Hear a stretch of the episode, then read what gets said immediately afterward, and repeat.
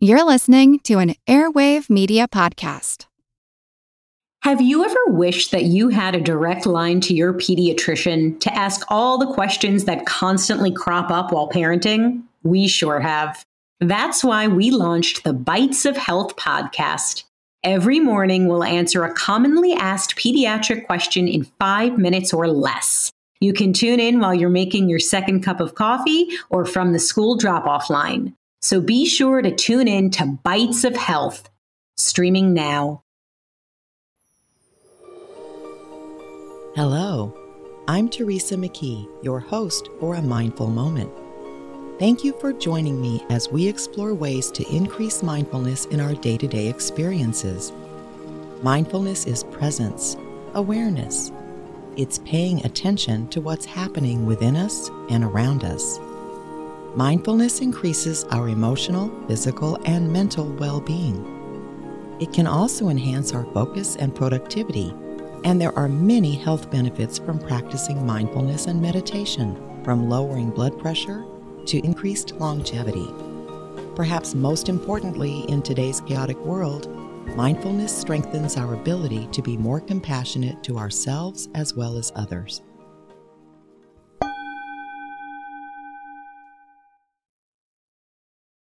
I focus quite a bit on perception in my workshops because so many people believe that what they see or hear is the truth or reality, which leads to misunderstandings and conflict on a regular basis. What we see or hear is not the reality, but our reality. We see the world through our individual lenses based on our culture, religion, geographic location, education, early childhood development, and past experiences. No two of us have had the exact same experiences, so although we may find people that agree with us about something, that doesn't make it true for everyone. This came to mind this week because I received an email that gave me pause on this topic. I wrote an email to a client explaining that due to someone's limited availability, the process was going to take longer than expected. His reply was to ask me why I was framing the situation in such a negative light and to point out that it sounded like I was saying that this person was being uncooperative. I reread my email, and all I saw was a factual statement that this person already had other obligations preventing them from being able to see me. His perception was that there was some sort of underlying implication that I was criticizing the referenced person. Does this sound familiar? If so, consider how you reacted in a similar situation. Being human, I get triggered just as easily as the next person, but mindfulness practices have instilled a habit that causes me to pause before acting. An instant reply back to him asking why he would jump to such conclusions, or why he was being confrontational, or why he was complicating things might feed my ego but would just create or escalate conflict and frankly solve nothing. So instead, I took a breath, wondered if he feels this person is uncooperative, so through his perception would think I do too, and simply responded that it was not my intention to imply anything other than the fact that this person is very busy and doesn't have time to meet. I also apologized for any misunderstanding. The next message from him a few hours later regarding a different topic was light and to the point, so problem solved, at least for now. The point here is that when we assume that everyone perceives how we perceive, we're setting ourselves up for disharmony at a minimum and major conflict in the worst case scenarios. You can see this throughout society, and it's on the increase over the past decade or so. Unfortunately, it won't stop until each of us learns that there is no one reality. Two of us can look at the same thing or hear the same thing and come away with two completely different views of what we saw or heard. And that means none of us can truly know if we're right or wrong about pretty much anything. I think the main challenge with right and wrong is that our perceptions of them rely heavily upon our own morals and we believe our morals are right. We're heading down a slippery slope now, but morals don't really exist either. at least in terms of one reality. Morality is our ability to separate right from wrong, and if we don't truly know what is right or wrong, well, you see the problem. Now, I'm not saying that there aren't atrocities in the world, nor blessings. I am saying that the judgment we assign to each event, person, or belief is what is right or wrong to us individually. It is our perception of the situation. I believe slavery was wrong, but millions of people disagree with me. I can say that it was morally wrong, so I'm sure I'm right, but again, based on whose morals? Mine. And there are also millions of people who would say that I am right.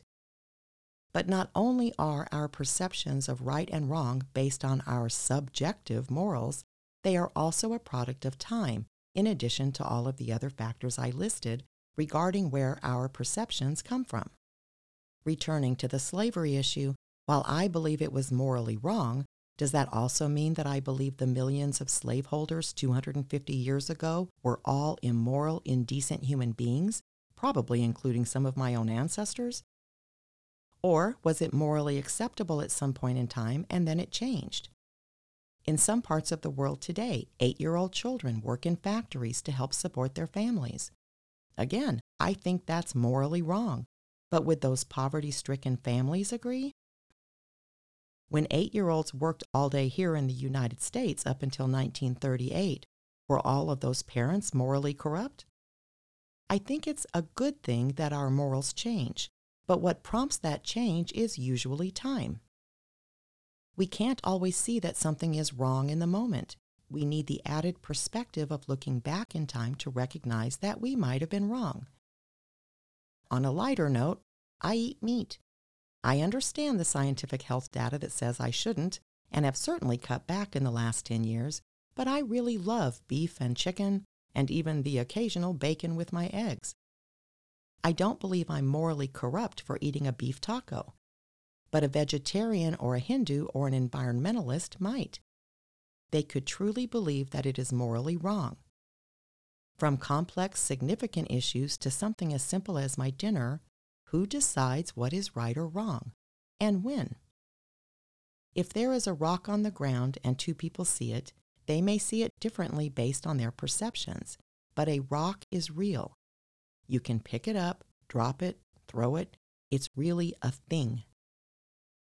There is no moral implication related to a rock, at least that I know of, so even if one of us sees it as a beautiful stone and the other sees it as nothing more than a tripping hazard, we can at least agree that it is a rock.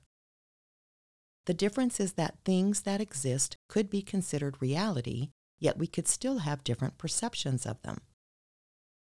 Things that exist only in our mind, however, like our perceptions themselves, which become our beliefs, have no objective truth. We believe them. That's it.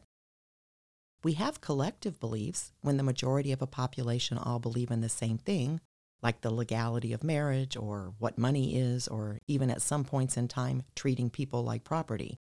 But even these things are nothing more than a concept in our minds. They aren't rocks. That doesn't mean these things aren't harmful to human beings, aren't horrific atrocities when we look back in time, or even in certain places in the present. But until we understand that they are all based on perception, we can't begin to mend ruptures or heal wounds. As we look at the turmoil in the world, much of it is based on different groups' perceptions of what is right and wrong, and they are willing to fight to the death over it in some cases. But how much of that is real? I've been vocally unhappy with the United States political environment for some years now. I don't really care which party is involved, as our system is set up to pretty much ensure, regardless of political affiliation, politicians have no choice but to be driven by re elections, overdoing what the majority of people want or what is, quote, morally right. So my perception is that things can't really get much better until we fix our system. However, the increased promotion of exclusivity, hatred, and violence coming from our politicians disturbs me. I could easily say that I'm right. After all, it's obvious to me that we need to work together and stop hating and fighting because that's the morally right thing to do. Right? Well, maybe not.